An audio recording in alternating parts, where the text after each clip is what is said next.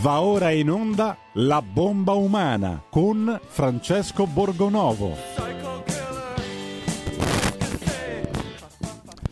Radio Libertà, diamo subito la linea a Francesco Borgonovo per parlare con lui, con i suoi ospiti, il numero lo 02 66 20 35 29, via Whatsapp al 346 642 7756. La linea a te Francesco. Buongiorno, buongiorno Giulio in regia e buongiorno a tutti voi che siete all'ascolto. Entriamo in una nuova settimana che comincia con le notizie che avete già sentito da direttore Cainarca, che non sono proprio insomma, bellissime notizie. Oggi tutte le prime pagine parlano della sofferenza, dei disagi dei profughi che provengono dall'Ucraina e, um, ci sono dei titoli insomma, abbastanza angoscianti sia su Repubblica, Corriere, La Stampa, tutti i principali quotidiani. E però mi sembra che in questa situazione eh, non si stia, come dire, si stiano, eh, stiano venendo al pettine i nodi della scorsa settimana, cioè il fatto che eh, sulle vere trattative si è fatto pochino, ehm, ci ha provato, ci sta provando ed è il tentativo più credibile finora eh, Israele per eh, mettere insomma, un pochino di, di pace eh, al, tra i due eh, diciamo così, contendenti, cioè eh, la Russia e eh, l'esercito e le milizie diciamo così, popolari ma, eh, insomma, ucraine, eh, però il fatto di aver continuato a mandare armi, il fatto di aver alzato il livello dello scontro non credo che abbia fatto molto bene. Sappiamo che c'è un convoglio russo ancora fermo fuori da Kiev, ci sono i mezzi anfibi che aspettano fuori da Odessa, eh, la sensazione è che nonostante insomma, si stia combattendo qui una guerra dell'informazione per cui sappiamo veramente poco di quello che sta succedendo davvero e insomma sappiamo la sensazione che i russi non abbiano poi deciso di usare tutta la loro forza fortunatamente e che eh, ci sia un, un lento uh, avanzare, un lento aumento della pressione costante ogni giorno. Purtroppo ovviamente anche in queste circostanze i morti civili ci sono, io credo che la cosa che tutti dobbiamo sperare è la, che, sia, insomma, che finisca quanto prima e che si riesca davvero a a trovare un punto d'intesa. La Russia ha fatto capire quali siano i suoi punti fermi, cioè il, l'indipendenza del Donbass, della Crimea e eh, dire, il riconoscimento del, del russo come seconda lingua, che poi significa riconoscere che l'Ucraina è un territorio di confine e che deve rimanere neutrale e demilitarizzato. Questi sono un po' i punti. Non è detto neanche che eh, Zelensky debba essere per forza deposto, insomma, perché eh, poi eh, magari si riuscirà a trovare un'intesa anche eh, consentendo al Presidente che è stato presentato e descritto ormai come un eroe, come rappresentante unico del popolo ucraino, eh, che si riesca a lasciarlo lì. Quello che a me colpisce è che eh, gli Stati Uniti non stiano molto spingendo per uh, la pace in questo momento, anzi continuano a parlare di invio di aerei, continuano uh, a fare pressione e questo è abbastanza sconvolgente perché gli Stati Uniti non appena è uh, iniziata diciamo, l'avanzata dei russi, hanno preso loro, il personale della loro ambasciata da Kiev e l'hanno trasferito nella zona ovest dell'Ucraina più sicura. È come se avessero un po' illuso no, gli ucraini, anche facendo credere forse sarebbero entrati nella Nato, che avrebbero avuto un certo tipo di appoggio anche militare. Questa cosa non è successa ed è evidente che tutta questa situazione alla fine va, va molto bene l'America, no? perché non deve combattere, eh, in qualche maniera compatta l'Unione Europea contro, contro Putin, eh, non deve impegnarsi particolarmente per eh, così, fermare l'esercito russo sul campo, quindi mi sembra che eh, ci sia un gioco non proprio bellissimo, del resto anche otto anni fa eh, i, gli americani fecero questo, questo giochino che un po' si ripete, no? eh, tante volte cioè, lo, arrivano l'ONG, un certo tipo di ONG all'interno di un paese, lo destabilizzano, partono le rivolte e poi eh, scoppia insomma, il caos. È già successo, eh, una cosa simile è già successa anche in Siria dove intervennero i russi, lì però fu una, una cosa molto più diretta, molto più feroce anche se vogliamo, sanguinosa e qui grazie al cielo ancora non si è ripetuto, ma il rischio è quello di trovarsi poi una Siria o un Afghanistan alle porte di casa e non credo che sia bello per nessuno né per chi ci abita né per chi guarda dai confini e noi alla guerra non siamo abituati. Ecco Francesco, intanto ti segnalo che abbiamo entrambi gli ospiti, eh, Thomas Fazzi anche in video Skype. Benissimo, abbiamo allora già i nostri ospiti, qui io do il buongiorno, è tornato a trovarci Thomas Fazzi eh, che avete conosciuto, probabilmente tanti di voi lo conoscevano già, ma l'avete conosciuto eh, qui in questa trasmissione venerdì, eh, saggista, molto bravo, traduttore, eh, che ci ha fornito una visione un po' diciamo diversa dalla, dalla articolo unico, come possiamo definirlo, eh, scritto da tutti i giornali italiani che ogni forniscono una versione praticamente eh, uniforme in questi, in questi giorni ed è difficile poi capire. E io vi presento anche, sono molto contento di averlo, eh, Franco Nerozzi che è l'autore di un libro bellissimo e molto suggestivo, devo dire, che si chiama Nascosti tra le foglie, è pubblicato qualche tempo fa da Altaforte e, mm, che insomma, racconta la sua storia personale ed è una storia che, mm, che colpisce molto, veramente eh, a parte come dire, emozionante da leggere per quello che racconta, ma eh, anche così difficile da concepire per uno eh, come noi, no? un europeo che è abituato a starsene eh, al calduccio sul divano, guardare i conflitti in televisione e io partirei proprio da, da lui, da Nerozzi, perché ehm, c'è una domanda no? ehm, che, che, sta lì, no? che vorrei fargli e che, a cui penso da quando eh, ho deciso di, invitarlo, poi dopo parleremo bene anche del libro perché dentro ci sono delle cose, insomma, molto dei, dei racconti veramente che toccano. Um, Franco, tu hai combattuto realmente. Tu sei stato prima di, di essere un, eh, uno scrittore insieme, o insieme diciamo, alla tua attività di eh, reporter, eh, giornalista, insomma, sei stato un combattente vero e proprio. No? A un certo punto tu hai deciso di lasciare il tuo lavoro, tu lavoravi per la RAI, e, mm, e di metterti a combattere. Questo è stato un po' la tua vita per un periodo ed è quello che in gran parte racconti nel libro. Allora io ti vorrei chiedere, uno, eh, come è maturata questa scelta, ma soprattutto che cosa significa poi combattere davvero? Perché noi in questi giorni sentiamo parlare della resistenza ucraina, no? delle, delle, persone, dei civili che si armano, che fanno le molotov, che prendono in mano i lanciarazzi e vanno eh, così per le strade a, a fare la guerra. Eh, eh, tu quando, quando, senti queste cose che cosa pensi? Eh, intanto buongiorno Francesco e grazie per l'invito e buongiorno agli ascoltatori. Eh, sì, eh, io sono molto toccato da quello che sta accadendo e sono toccato più dall'aspetto umano onestamente che da quello geopolitico sul quale devo dire non mi esprimo troppo perché eh, ritengo,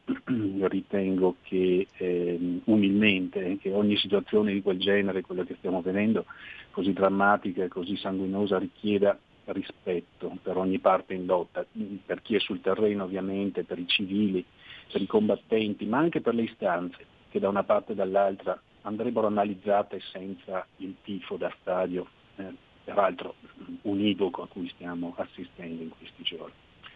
combattere eh, è difficile per me dire, eh, magari eh, interpretare cosa stanno sentendo i combattenti ucraini che indubbiamente sono eh, dei valorosi resistenti di fronte a quella che tecnicamente è un'invasione di territorio, ehm, ma io non ho partecipato a guerre patriottiche, eh, io ho fatto una scelta, eh, anche perché di guerre patriottiche per l'Italia grazie al cielo non ce ne sono state. Eh, no. Ecco, eh, io ho fatto una scelta, se vuoi, di carattere ideologico, un rifiuto umano eh, rispetto a quello che avevo visto durante la mia attività eh, da giornalista. Ero stufo e schifato da quello che vedevo nel mondo dell'informazione e poi ad un certo punto mi sono fatto una domanda. Eh, io mh, premetto, mh, provengo da un eh, retroterra culturale che potrebbe essere, per, così, per semplificare, definito di, di destra radicale o, o, neofascista, insomma io da giovane così ero. E quindi mi sono posto un problema fondamentalmente, eh, quello di dire, benissimo, noi eh, di, di, quell'area politica abbiamo sempre un po' mitizzato la guerra, no? i nostri miti sono stati quelli, in fondo abbiamo eh, tifato storicamente per un periodo e per un eh, regime che ci aveva anche portato in guerra. Ma questo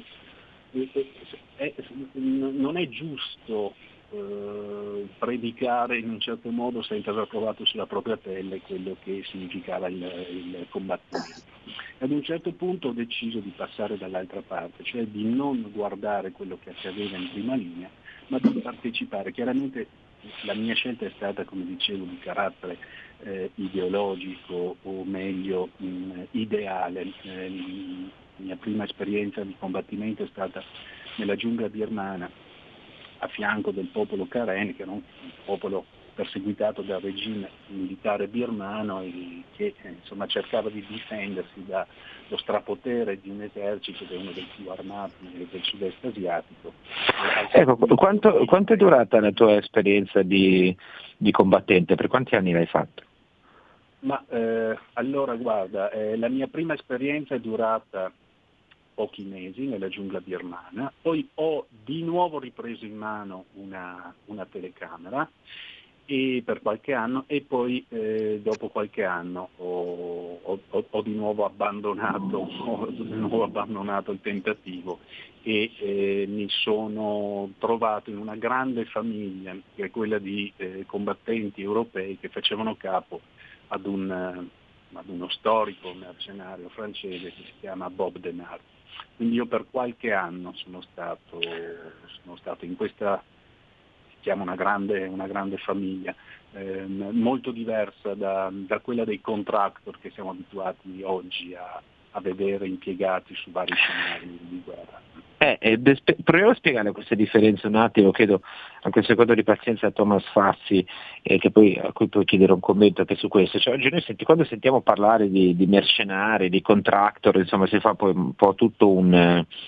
un calderone, no? cioè noi siamo abituati a sentire eh, citare un po' queste figure insomma, un po' mitologiche, no? perché uno fuori dai libri di storia pensa che i mercenari magari non esistano, no? i soldati di Ventura. Eh, oppure si immagina quelli dei film? Qual- qualche grande corporation americana che ha questi uomini o i russi della Wagner, insomma, ecco, come funziona eh, esattamente. La, la... Allora, premesso che eh, sta uscendo un libro che lo spiega bene, che è un libro scritto da un mercenario francese, eh, mi pare si chiami Viva la morte mia, sempre edito da Altaforte, che, che consiglio di leggere perché fa molta chiarezza su tutta la storia di questo mestiere, tra virgolette. Eh, io ho avuto la fortuna eh, di eh, vivere il momento dei mercenari eh, tradizionali prima che i contractor apparissero sulla scena. La grande differenza qual è? Se vogliamo, per quanto l'ho vissuta io, è che il mercenario tradizionale, quello che è stato anche eh, immortalato in pellicole di grande successo come i quattro dell'Oca Selvaggia, i mastini della guerra,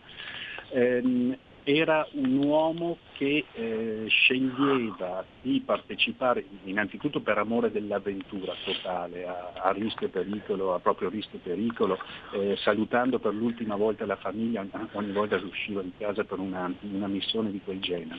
Ma ehm, era un mercenario molto eh, individuale nella propria scelta, ehm, poco eh, interessato, se vogliamo, all'aspetto economico della faccenda, molto più interessato alla partecipazione ad una grande avventura che solitamente aveva risvolti di carattere ideale. Adesso non voglio idealizzare i mercenari, ci sono, stati, ci sono state pessime figure, ma nella stragrande maggioranza erano uomini. Cioè, tu, per, per, per, semplificarla, eh, perdonami se lo faccio, cioè, per, per, dare l'idea a uno che sta a casa, tu cioè, eri, a un certo punto avrai avuto dei momenti no, in cui stavi a casa in Italia o dove, no? ricevi una chiamata e dicevi guarda che domani si prende lo zaino e si parte. Sì, allora, sì, non è, non è proprio così. Perché molto cioè, com- chiamata... come gli acchiappafantasmi no. no, che ti chiamano sì. e devi essere pronto. No, no.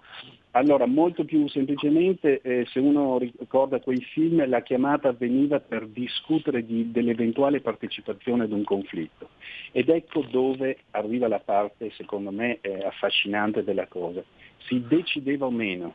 se partecipare a quel conflitto non per quanto fosse la posta messa sul tavolo, ma per quanto quel conflitto poteva essere indossato dalla nostra coscienza, dalla nostra visione del mondo. Io ad esempio sono andato, non è un segreto, l'ho, l'ho scritto anche nel libro, sono andato nello Zaire, oggi Repubblica Democratica del Congo, quel Congo leggendario dei mercenari degli anni 70. Bene, io ci sono andato molto più recentemente, ma anche lì lo scontro era tra una penetrazione eh, statunitense in Africa, eh, fatta attraverso la, il supporto di milizie di un certo tipo, e la resistenza europea a questa penetrazione, resistenza europea incarnata dall'intervento francese che però non si è posto in prima persona ma ha utilizzato Bob Denard per cercare di eh, frenare l'avanzata americana. Ecco, questo è l'aspetto affascinante. Io ho potuto scegliere la mia guerra e per questo io mi sono definito e definisco i mercenari di quel periodo eh, dei soldati liberi, cosa che non potrebbe accadere ad esempio ad un ufficiale del nostro esercito che domani mattina, non so, Fratoianni diventa ministro della difesa e viene mandato secondo una certa ideologia a eh, fare la guardia ai pozzi di petrolio di non so quale nazione e, e non si può ribellare. Io ho potuto sempre e soltanto scegliere la mia guerra a seconda della mia simpatia, della mia profonda condivisione di una situazione storica. È chiaro che si tratta di una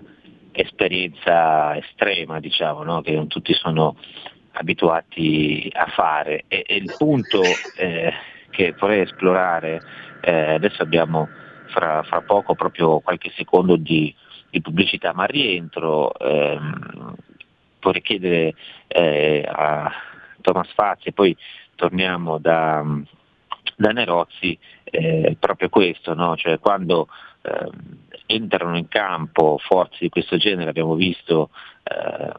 appunto nel, nel, corso degli anni, de, negli anni 70 sono diventati ormai appunto delle, eh, mitologia in qualche maniera, no? dei racconti eh, di, di, de, appunto dei conflitti combattuti dai mercenari, e invece quello che succede oggi con eh, i, vari,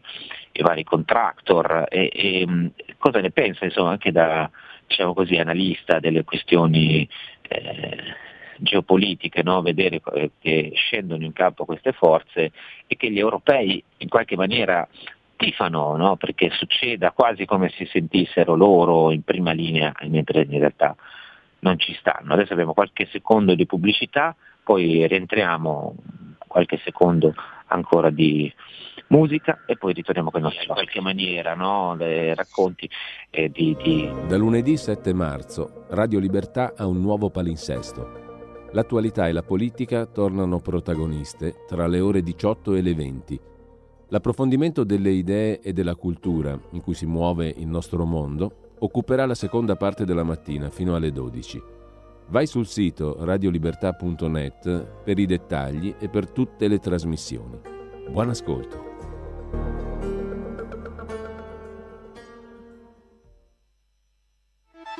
Stai ascoltando Radio Libertà, la tua voce libera senza filtri né censure, la tua radio.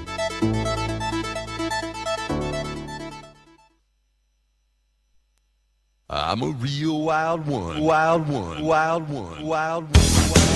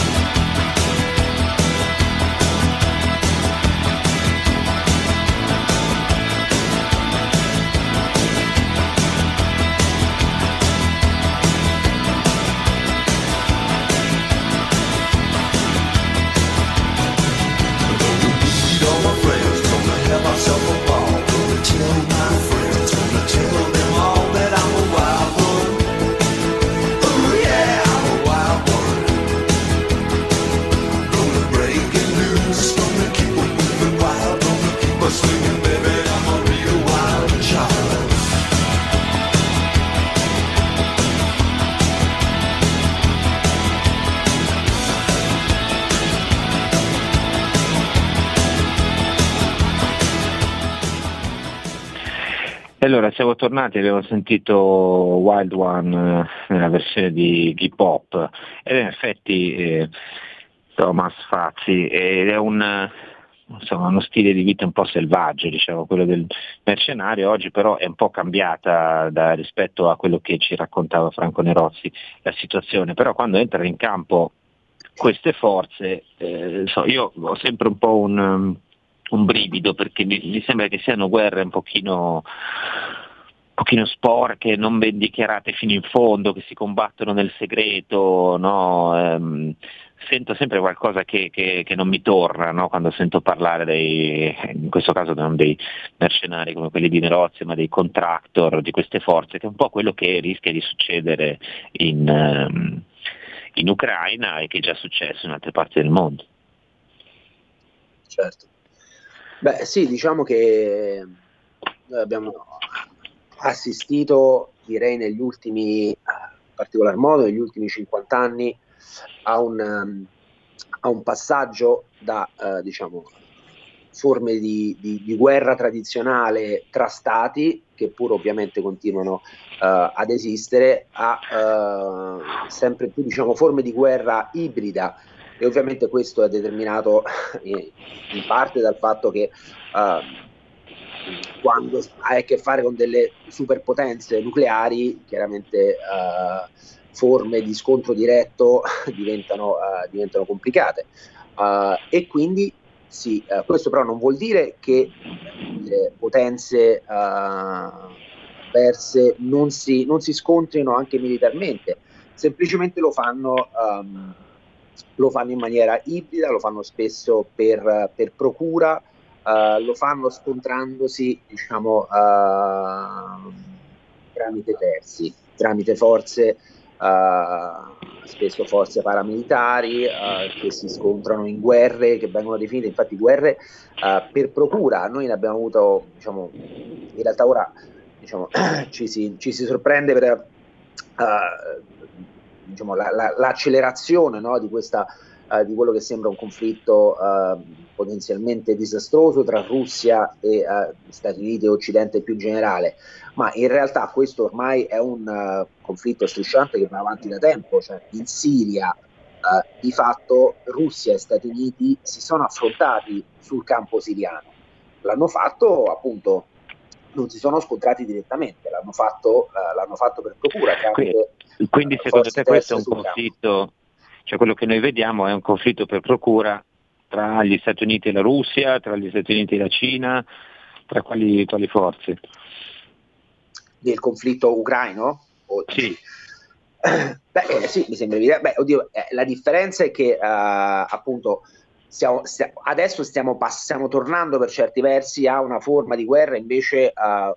molto più tradizionale, cioè lo, le dichiarazioni aperte di ostilità che ormai sentiamo uh, dai nostri leader nei confronti della Russia e dai leader russi nei confronti del, dell'Occidente dire, sono l'esempio di un cambio di passo, cioè per cui si va sempre più verso uno scontro, uh, uno scontro diretto, per cui sì, è chiaro che Uh, c'è una guerra per, per procura nella, nella, nella, misura in cui noi inviamo uh, mezzi militari al, all'Ucraina, ma è talmente esplicito il sostegno uh, che ormai è quasi di fatto uno scontro, uno scontro diretto, per cui c'è, c'è, c'è un'ipocrisia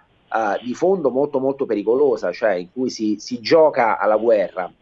anche in una guerra aperta ormai tra stati, in particolar modo tra Occidente e Russia, uh, pensando però che questa, che questa, guerra si possa contenere, diciamo, come si faceva in passato tramite le guerre per procura che si facevano in passato. Uh, questa mi sembra una scommessa, anche un azzardo francamente molto molto pericoloso perché uh, di fatto come dire, si sta, uh, tutto si basa sul fatto che mh,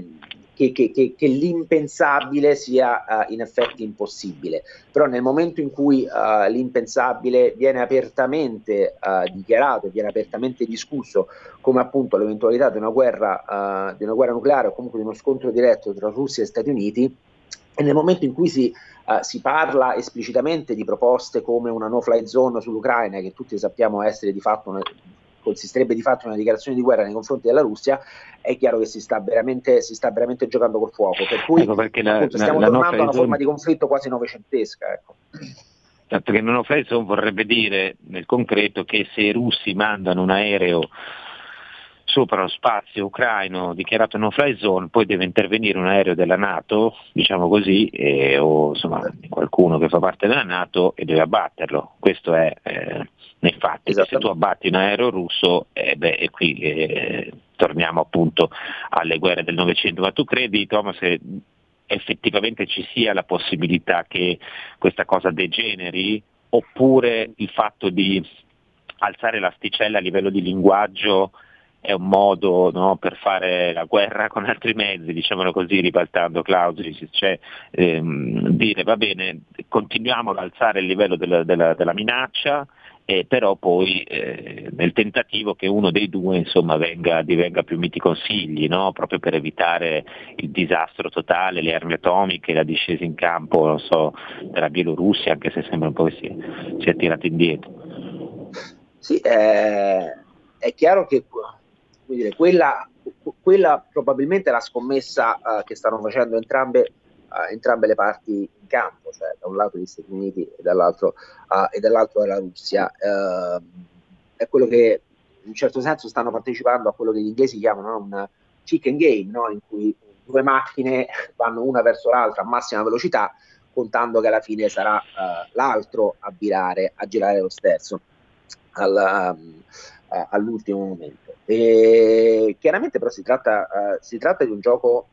molto pericoloso a mio avviso, cioè, eh, non, eh, anche perché, ripeto, la situazione basta, basterebbe veramente un non nulla per cui la situazione possa, possa degenerare e poi soprattutto diciamo, non vedo a questo punto uh, né da una parte né dall'altra in realtà diciamo, una grande disponibilità a, uh, ad arretrare o comunque a comprendere le ragioni dell'altro. Quindi questo mi sembra il problema Uh, il problema di fondo, cioè nel senso ci si siede intorno a un tavolo, ma per sedersi intorno a un tavolo bisogna essere disposti a comprendere le ragioni dell'altro e anche a fare uh, un passo indietro. Uh, adesso non vedo chiaramente nessuna disponibilità, da, non vedo grande disponibilità da parte della Russia chiaramente ad accettare una resa incondizionata, ma non vedo neanche una grande disponibilità da parte dell'Occidente a, um, a riconoscere le legittime, le legittime richieste della Russia, ma soprattutto a, uh, a, concepire un ordine internazionale diverso, cioè questo mi sembra, questo mi sembra il punto. Quindi di fronte a, a questa diciamo,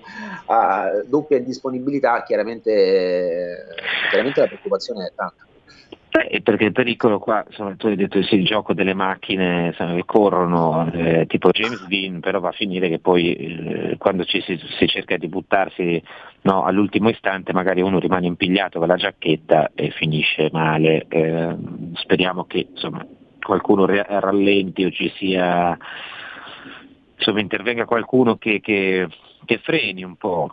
Infatti ci scrive per esempio Gianluca da Milano su Whatsapp, eh, giocano più che col fuoco, eh, la Russia ha chiesto all'Ucraina di non aderire alla Nato, evento sovrapponibile alla crisi di Cuba ai tempi di Kennedy, ovvio che Putin si senta quindi accerchiato da paesi ostili che avanzano i confini, tuttavia l'Ucraina e Zelensky continuano a voler entrare nella Nato oppure nell'Unione Europea.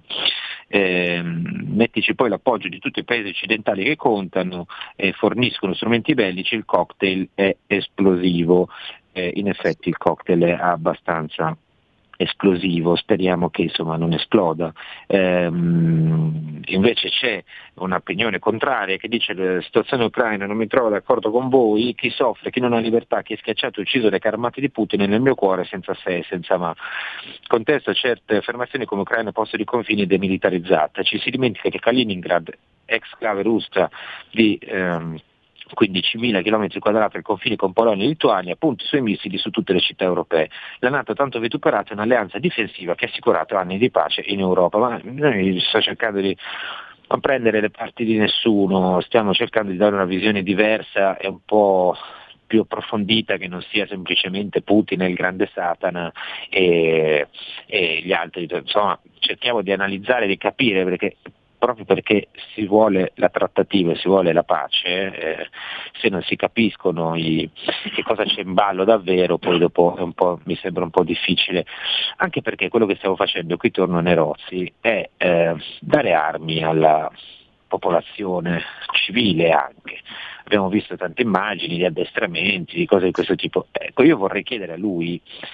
un parere, non so se tecnico, insomma, che cosa significa per un... So, se dovessi farlo io, ecco, domattina avrei qualche problema, insomma, prendere in mano so, un fucile mitragliatore, un lanciarazzi, eh, non saprei bene gestirlo. Allora chiedo a lui che la, la, guerra l'ha fatta davvero,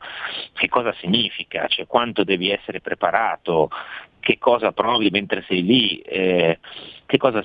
vuol dire tenere in mano un'arma di quel tipo ed eventualmente sparare, cioè quanta abilità ci vuole, quanta capacità ci vuole. No, indubbiamente è, un aspetto giusto quello che stai toccando, molto delicato. Ci sono due piani. Il primo è quello prettamente tecnico. Utilizzare un fucile e imparare ad usarlo è questione di pochi minuti. Eh, altro discorso, se passiamo all'altro livello, è quello di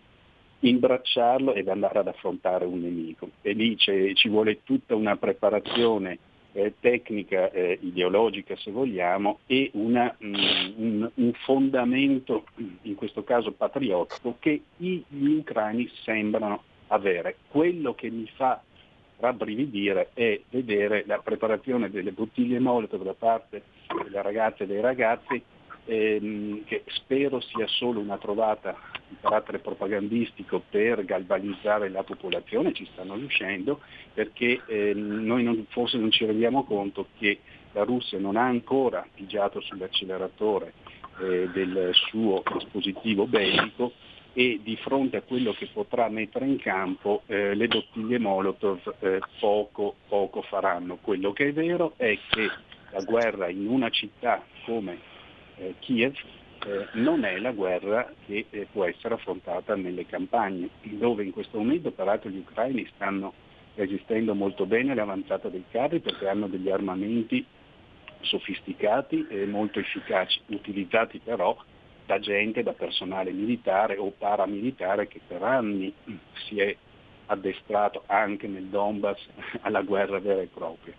all'interno delle città eh, interviene tutto un altro meccanismo di resistenza che è quello che permette anche ad un cittadino non perfettamente formato di tirare una fucilata da una delle migliaia di finestre che ci sono in un condominio sotto il quale può passare una camionetta russa un domani, ma che però eh, eh poi eh, a te è capitato di... di, di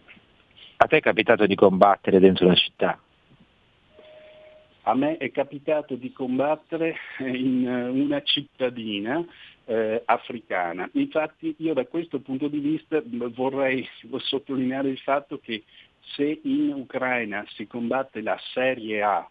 della guerra, io ho combattuto in serie B, in serie C, nel senso che ho avuto la fortuna, e qui lo, lo ribadisco, lo sottolineo, la fortuna di combattere in conflitti a bassa intensità, che non significa che non siano pericolosi, ma significa che l'uomo che combatte ha ancora in gran parte in pugno la situazione che c'è attorno a lui. Oggi con la guerra tecnologica uno non sa mai da dove può arrivare il colpo mortale, molto spesso ormai arriva da dei droni che sono eh, teleguidati o radioguidati da centinaia di chilometri di distanza da un, da un perfetto impiegatuccio che entra all'interno di, una, di, un ufficio, accende un computer e ammazza della gente senza rischiare la propria vita. Ecco, quindi eh, siamo in una dimensione totalmente diversa cioè, dove l'eroismo... Se, se capisco bene, tu avevi, avevi di fronte eh, dei combattenti come te o comunque un esercito regolare, non c'era la possibilità che dall'alto ti arrivasse un... So, un razzo, un colpo di, appunto da un drone, una cosa di questo genere, ecco, era un po' più... Esattamente gestibile. dove e quando ho combattuto io la tecnologia non era così, così avanzata. Poteva arrivare un colpo di mortaio come, come, come, come può capitare in qualsiasi guerra convenzionale, però era molto più gestibile la, eh, dire, la situazione sul territorio. Ah, voglio sottolineare una cosa, io ho fatto anche il giornalista di guerra ma ho rischiato molto di più da giornalista di guerra che non da, da, soldato, perché il giornalista di guerra molto spesso entra in una zona che non conosce perfettamente, di cui non si rende conto di quali siano le eh, dinamiche, che cosa sia cambiato negli ultimi dieci minuti, quando solitamente un soldato impiegato nel conflitto è al corrente, al minuto, al secondo di quello che sta accadendo, di dove si spostano i fronti e quindi dei relativi pericoli. Ecco, ti chiedo un'altra cosa, poi torno da, da Thomas Fazzi. Eh, tu dicevi appunto delle Molotov, le abbiamo viste, abbiamo visto anche le signore insomma, di 70 anni che si allenavano a sparare, eh, però appunto non è così semplice poi eh, fermare un carro armato, no? E quindi la sensazione è che eh, i corridoi umanitari dovessero servire a far uscire eh, diciamo, la popolazione civile per poi consentire un allargamento, del, insomma, un aumento di intensità eh, del conflitto, eh, questo è un po' quello che, che, ci è stato detto, anche se non si capisce bene se poi con questi car- con corridoi umanitari si riusciranno a fare. Per affrontare una situazione del genere, cioè quando ci sono dei mezzi corazzati che arrivano, cioè, quali sono effettivamente secondo te le possibilità che una, popolazione, anche se c'è un esercito regolare, se ci sono delle milizie eh, paramilitari addestrate, cioè quanto possono reggere oggettivamente? Ma, eh, allora è di, chiaramente difficile fare, fare una previsione e comunque non la farei per timore di essere smentito, però diciamo che con l'apparato militare e paramilitare ucraino, se, se questo non è stato eh, totalmente eh, eh, compromesso da questi giorni di combattimento al di fuori di Kiev, se questo apparato si ritirasse all'interno della, dell'area eh, urbana eh, potrebbe, potrebbe eh, far del male alle truppe d'assalto russe, questo sì. Ecco Thomas, ehm, c'è però un altro tipo di conflitto no, che si combatte, che è quello che me lascia sempre stupito, lo dicevo già venerdì, però continua a stupirmi, cioè il fatto che noi effettivamente non siamo dentro una guerra vera, noi italiani, no? noi, cioè, stiamo qua, guardiamo le notizie, magari si discute, ci scrivono in tanti, no? ci scrive una, un ascoltatore che colpisce, però credo che sia una cosa che che succeda, insomma, delle, stia succedendo nelle case, nelle famiglie. Eh, ieri, eh, dice il nostro ascoltatore, che si chiama Francesco peraltro, eh, compleanno di mio figlio, le quattro fam- famiglie sedute a tavola parlavano, parlavano, volavano, quelli che per loro insomma, se la prendevano con uh, i cattivi che rovinano tutto, no Vax, no Russia, no Putin, ehm, insomma c'è una discussione intera, no? ci sono degli schieramenti, li abbiamo visto, tu stai di qua, io sto di là, questa visione un po' anche manichea, però noi non siamo davvero in guerra, no? e, e, però abbiamo un'informazione secondo me da una parte e dall'altra, insomma abbastanza militarizzata e mi, mi colpisce so, questa idea no, che abbiamo sempre di combattimento mediato in qualche maniera, già visto un po' con il Covid, cioè, non siamo in guerra ma è come se fossimo convinti di esserci, no? come se vivessimo dentro una specie di videogioco per cui eh, uno so, dice va bene allora io adesso spengo il gas, eh, lavo i piatti a mano come propone qualcuno e sto combattendo contro i russi in Ucraina. E un po' fa ridere, però un po' è inquietante perché ci fa capire quanto siamo disabituati poi alla realtà dello scontro o no. Certo. Sì, assolutamente, è chiaro che noi ormai viviamo una realtà che è completamente, completamente mediata, eh, in particolar modo dai media e oggi dai social media, però anch'essi diciamo, tanto controllati eh, e tanto eh, disciplinati quanto lo sono i, eh, i mass media tradizionali. Quindi eh, abbiamo chiaramente una, una, visione che è, che è, una visione particolare, che è quella che ci viene, che ci viene offerta, uh, che spesso diciamo, non trova riscontro poi nella, nella realtà effettiva, ma è chiaro che più in generale però Uh, dire, questo avviene a valle di un processo di, uh, di direi, spoliticizzazione e uh, apatizzazione della, della, popolazione che va avanti da 20-30 anni, soprattutto in Occidente. No? Questa è stata un po' eh, la risposta che è stata data dalle nostre elite a uh, dire, quello che veniva considerato un eccesso di democrazia, no? che aveva portato a tutta una serie di problemi uh, in termini di instabilità politica e sociale negli anni 70-80 e la soluzione che si è data è quella diciamo, di anas- anestetizzare, apatizzare la popolazione, quindi attraverso rendere la popolazione sempre più passiva e sempre più spettatrice della realtà e in particolar modo dei, uh, dei, processi politici e per certi versi credo che oggi noi siamo al, dire, al, all'apoteosi di questo, di questo progetto che effettivamente è un progetto riuscito, cioè ormai in particolar modo noi in Occidente viviamo uh, la realtà unicamente da, uh, da spettatori. La realtà mh, tanto la realtà nostra, diciamo delle nostre uh, pseudodemocrazie, dove ormai siamo tutti consapevoli di avere dire, di un'influenza minima in quanto singoli, ma anche in quanto collettività sui processi politici, e a maggior ragione guarda, assistiamo come spettatori a quello che avviene, uh, a quello che avviene all'estero. E, e chiaramente questo è Uh, poi produce tutta una serie di conseguenze. Uno, appunto, il, di fatto il distacco dalla, dalla realtà, anche dalla, dalla serietà uh, e dalla drammaticità della, della, realtà, però per certi versi secondo me questo è stato un processo voluto, cioè ci hanno voluto rendere uh, spettatori e, e, il risultato è questo qua, che adesso noi viviamo le nostre vite, viviamo gli eventi storici non come,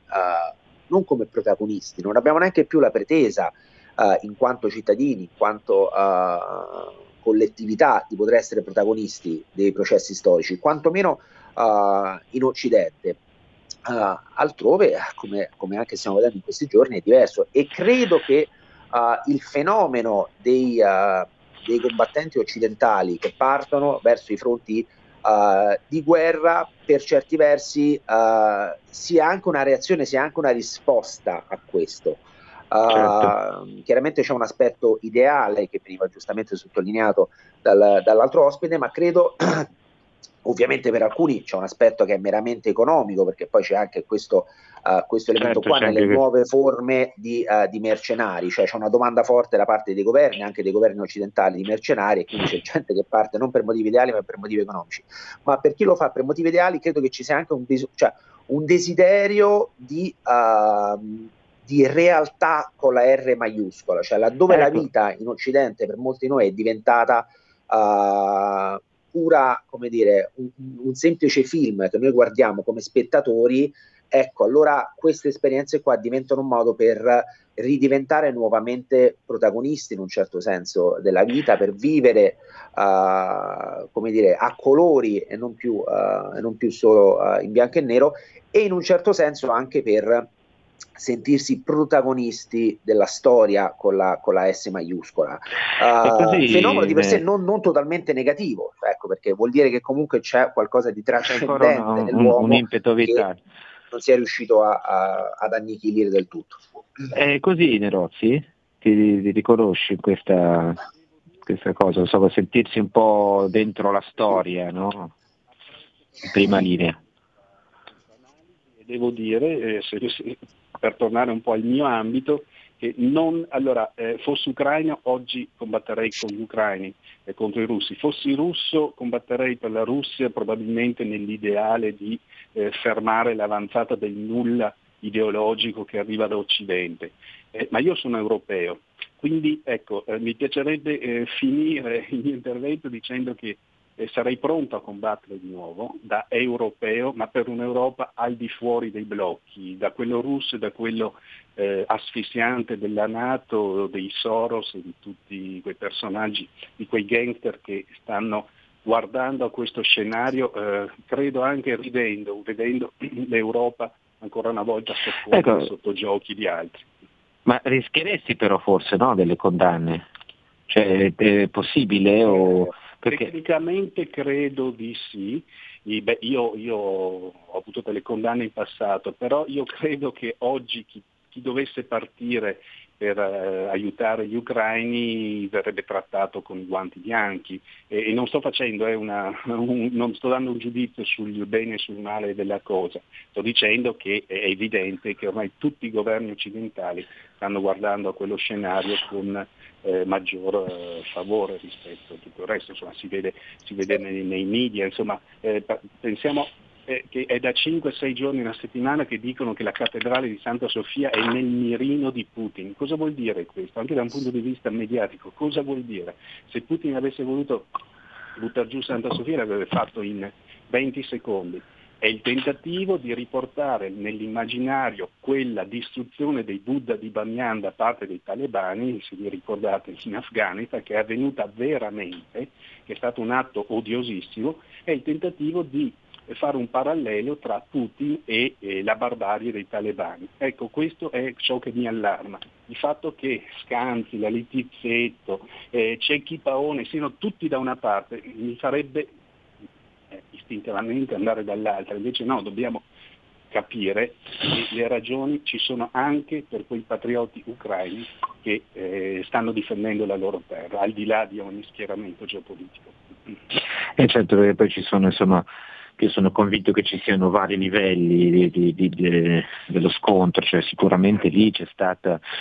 ci sono stati dei giochini che poi magari racconteremo già nel 2014, insomma intervento di forze destabilizzatrici all'interno del panorama ucraino, in realtà già avvenne con la rivoluzione arancione, insomma io me lo ricordo abbastanza bene quando lo seguì eh, questa era un po' la situazione